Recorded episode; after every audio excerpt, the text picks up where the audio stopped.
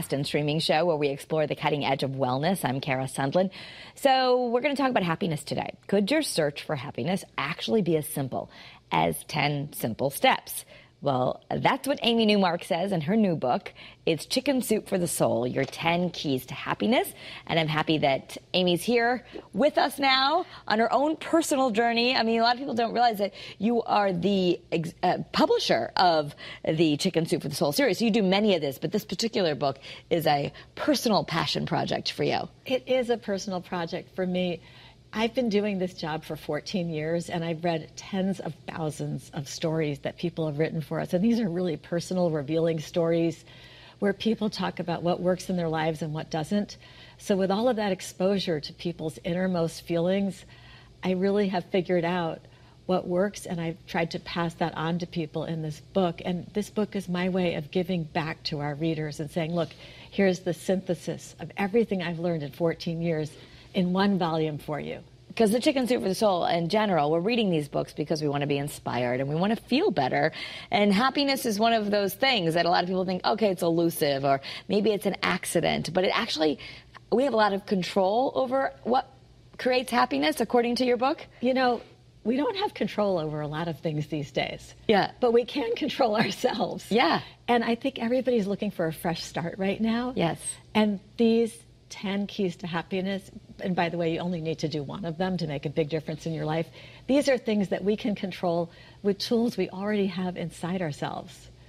So I'm going to talk about um, the first one, okay? So one key that you said, even if we just do one of these, we can be a lot happier. And the first one is count your blessings. Use the power of gratitude. There's a lot of science behind that. There is. I mean, people who are grateful have been proven to have better relationships with other people. They do better in their family lives, their social lives, their work lives, their volunteer lives, because everybody wants to be around people who are grateful and who are aware of the blessings in their lives.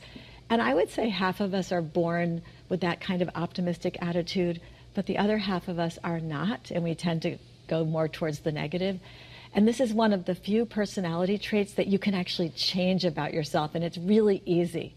If you write down one thing a day or three things a day that you're grateful for, you'll find in a couple of weeks that you really are a different person because you approach life now looking at each day with the viewpoint of, oh, what good thing am I going to discover in my day today? Right. And so many times, you know, I'll, I'll have this discussion with my kids all the time, of like, what are you grateful for? And if they're in a bad mood, moo, you know, and they'll, they'll think, well, if I had something to be grateful for, then I would feel happy. But in fact, it's when we're feeling low that you talk about it's cultivating that gratitude. Like even noticing I'm in a kind of a blue spot today. Let me go consciously think of a few things I'm grateful for. And it could be a, something like a warm cup of tea or a stranger smiled at you and held the door. Right. Anything like that matters. And I know it's worked for me personally. I have cancer, which I've been fighting for a few years now. And I was sent to see a psychiatrist at one point because of my fear, you know, of what was coming. And I sat down with the psychiatrist and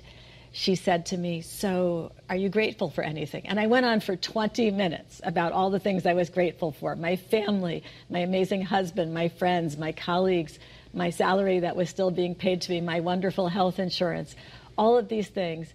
And then the next thing she said to me was, uh, Do you have any unresolved issues? And I went into the whole thing about the power of forgiveness, which I talk about in the book also. But anyway, after my 50 minute hour was up with her, she said, you don't have to come back. You're already all set.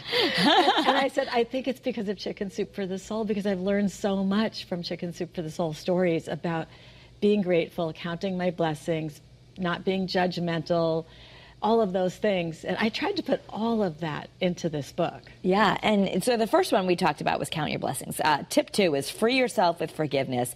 Put the past in the past. And those who've been watching Kara's Cures for a while or following my work know that I wrote the book, Finding Dad, from Love Child to Daughter. It really was a testament of the power of forgiveness. And exactly. I, you know, I, I, I look, you know, um, back at that experience of meeting my dad when I was a teenager, and there was sort of a decision of, I have to clean slate this or we're yes. not going to have a good relationship relationship. And I was young enough and open hearted enough, it seemed natural to do. But sometimes we need to work on forgiveness. And it doesn't mean condoning bad behavior, right? No, it doesn't mean you're saying that that bad thing didn't happen. It's just saying, I will intellectually know that bad thing happened, but I will no longer keep reacting to it. I will no longer feel those negative emotions over and over again. I felt those in the past. There's no reason to bring them into my into my present or my future. And there's a great story in there that I think is such an eye opener. It's by Lynn Sunday, and she had been divorced for a few years and still hadn't moved forward with her life. And she told everybody all about her ex husband until finally her best friend said to her, Lynn, you might as well still be married to the man. You take him with you wherever you go. And it was an epiphany for Lynn. She immediately said, This is crazy. I've made a prison for myself and locked myself inside it. And she immediately stopped feeling those negative emotions for him just by deciding. And she said she felt light and buoyant and free and she finally moved forward with her life. Wow. And that's wonderful that she had the epiphany. Some people, I feel like it might be, they need a little more of a prescription. Like they're thinking, well, I would like to let this go, but I wake up thinking about it all the time. Or uh, what are some of the keys to choosing to forgive? So, another story that we have is from a woman who was having a lot of trouble with her mother in law. Her mother in law, for example, didn't include her in the family photos at a family wedding, even though she was married to the mother-in-law's yeah. son. I mean, that's a, a glaring crazy. omission, right? Yeah, yeah, yeah. So, but it was eating her up, all of this. And sometimes her mother in law was clueless that she was doing these things to her. She wasn't meaning to do them.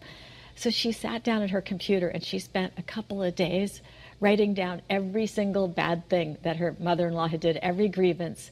And then she read each one and deleted it until her Word document was empty. Mm. And then she started with a clean slate, and her relationship with her mother in law got so much better as a result. And people say, well, why? You're still the same person. But in fact, making those conscious choices can really change you just energetically from the inside out because you've really consciously said, I'm not going to do this anymore. I'm going right. to change the way I think. And it's free it's instant. You can do it right now. Yeah. That's what's so powerful about it. Yeah, I know some ancient cultures have the, uh, on a seasonal basis, they'll write down everything that's bothering them and then burn it, you know, and so do that safely. But uh, that can be another, just, you know, some sort of a ritual. I love the idea that she just did it right on her computer. That's very modern, but some sort of a ritual of like, I'm choosing to do this. Yeah. Okay. So number three, helping someone else make a difference and feel empowered. Um, and this is so important because I guess it goes back to feeling gr- grateful. But if you can help someone else, you realize you're not so bad off and it boomerangs back at you, right? Absolutely. Therapists will actually tell their clients to go and do volunteer work because when you are helping others, you feel better about the richness of your own life.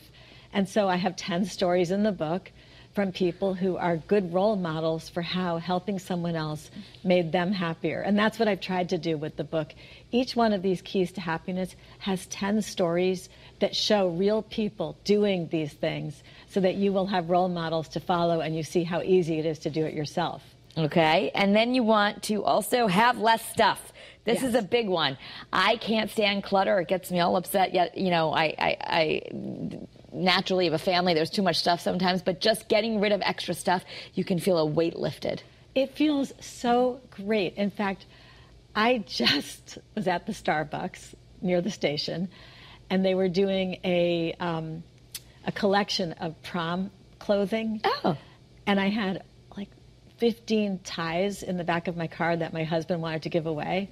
So I put all of the ties in the prom collection, and I was so grateful to get rid of them and my husband is so happy having half as many ties now in our house. But it's amazing how these possessions carry so much weight. Mm. And my husband and I moved six months ago and we got rid of half our clothes and we actually gave each other tours the other day of our much emptier closets.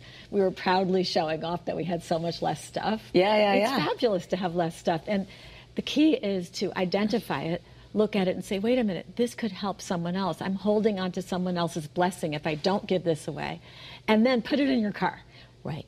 Well, because sometimes people will say, oh, well, I have to keep this. So and so got it for me. I have to keep this. I wore it 20 years ago to a special event. And I, I know Oprah has said before that we shouldn't buy anything unless uh, we're ready to. If you buy a sweater, edit it and take the other one out. And also, just uh, by giving it away, like you said, you're blessing someone else. Yeah. Or if you're really feeling sentimental, I guess you could take a picture of it, but you don't need to keep the stuff because no. otherwise, at the end of our life, you have so much stuff. And we have the memory that event that you wore that dress to 20 years ago, you can keep the memory of that event and it doesn't take up any space. Do you have any stories in there about how to get rid of paperwork? I think that's harder for people than the actual clothing and stuff. Uh, I know if not, you can go to Marie Kondo, but like sometimes we just get overwhelmed by the paper that comes in the house. Yeah, I thought I'd gotten rid of all the paper, and then I found boxes and boxes more of paper. I, you know, it would be better if we all just lived that way and we were pruning as we went along, but we're not. Right. So, I think if you're feeling down, if you just go and clean out one drawer, I guarantee you're going to feel better. You feel better, yeah. Especially start small, right? You can just do the junk drawer and you think, one drawer. okay, one yeah. drawer, and once it's done, you're like, boom, I feel better. One drawer. If that drawer is too overwhelming, then that shelf over there, and if that's too overwhelming, that box in the garage. But just pick one and pick do one. it. Yeah. Okay. Uh, number five is thinking positively. Change your thoughts to change your world. Lots of spiritual teachers have taught us this. Wayne Dyer said, change your thoughts and what you look at change, um, what you will look at change. So, uh, kind of back to the gratitude. Uh, if you tend to be more pessimistic, how do you do that? So, one thing you could do is no matter what's going on, say to yourself, I bet there's a silver lining in here. And we have a story in that chapter by Nick Walker, who's the weather dude on. Um, think he was the weatherman for CNN for a while, one of the Atlanta based stations, and he kept all of his rejection letters from his whole career in television. And he then sat down and went through all the rejection letters and realized that every time a door closed, another door opened and it was even better than the one that had closed. And it mm. led to him being a national weatherman. Mm. And, um, and then we have another story in there by a woman, Farida Wolf, who was having a really bad day and she was stomping through the parking lot at, by the post office and then she saw this woman stomping towards her and she thought is that what i look like? And she smiled at the woman and the woman just visibly relaxed and stopped stomping her feet and smiled back at her and then farida realized this was how she could change every single day. Just by smiling at somebody because you get back what you put out there. Mm-hmm. Mm-hmm. And that's so important. Yeah. And making me time, carving out time and making yourself a priority. I think women tend to be not so great at this, especially uh, busy moms, but it's so important. And you're pretty much better at everything in your life if you just allow yourself some time. And we just have to believe that because if we believe that we are entitled to the me time and that we will be better wives, mothers, workers, etc., by taking half an hour of me time, then we'll actually do it. So carve out half an hour to read at night or half an hour to do stretches or ride your bike, whatever it is, but carve out a little bit of time each day that is just yours. Okay. Step outside your comfort zone, try new things, and face your fears. That is so empowering when you try something new, and it could be something as simple as going to a grocery store you haven't been to before, so you don't know where anything is, or it could be something huge like going on vacation and riding a moped. Whatever it is, little or big, when you do new things, you feel invigorated. And this is something, you know, we try to tell young people all the time this, and it's probably a lesson that's harder to learn when you're a teenager, but be yourself. Discover the unique superpower that only you have. That knowing that, you know, everyone has a purpose or that we all have a talent, because so many times you're comparing yourself to others. You are, and these days you're comparing yourselves to the fake images that people portray on Instagram or Facebook, and that's not anybody's real life. Right. You know, that's somebody curating their own life for public viewing. So, a lot of the stories in this chapter are about embracing who you are instead of trying to cover it up. Like one woman was a larger sized woman from her girlhood on, and she was always taught to wear black. And she mm. always wore black. And then finally, somebody said to her, You should wear bright colors and show your beauty. And she did that, and it changed her life she just felt like, hey, why am I hiding? You know, exactly. yeah, yeah, yeah. We all have heard that, right? Black is slimming, but also you want to be yourself, right? Yes. So um, pursue your passion, discover excitement and purpose again. You know, my mom used to tell me before I got in this career, um, she said, you know, when you grow up, just do what you love. The rest will take care of itself. Because so often you're thinking, oh, well, that career doesn't make any money, or will I be able to support, support myself?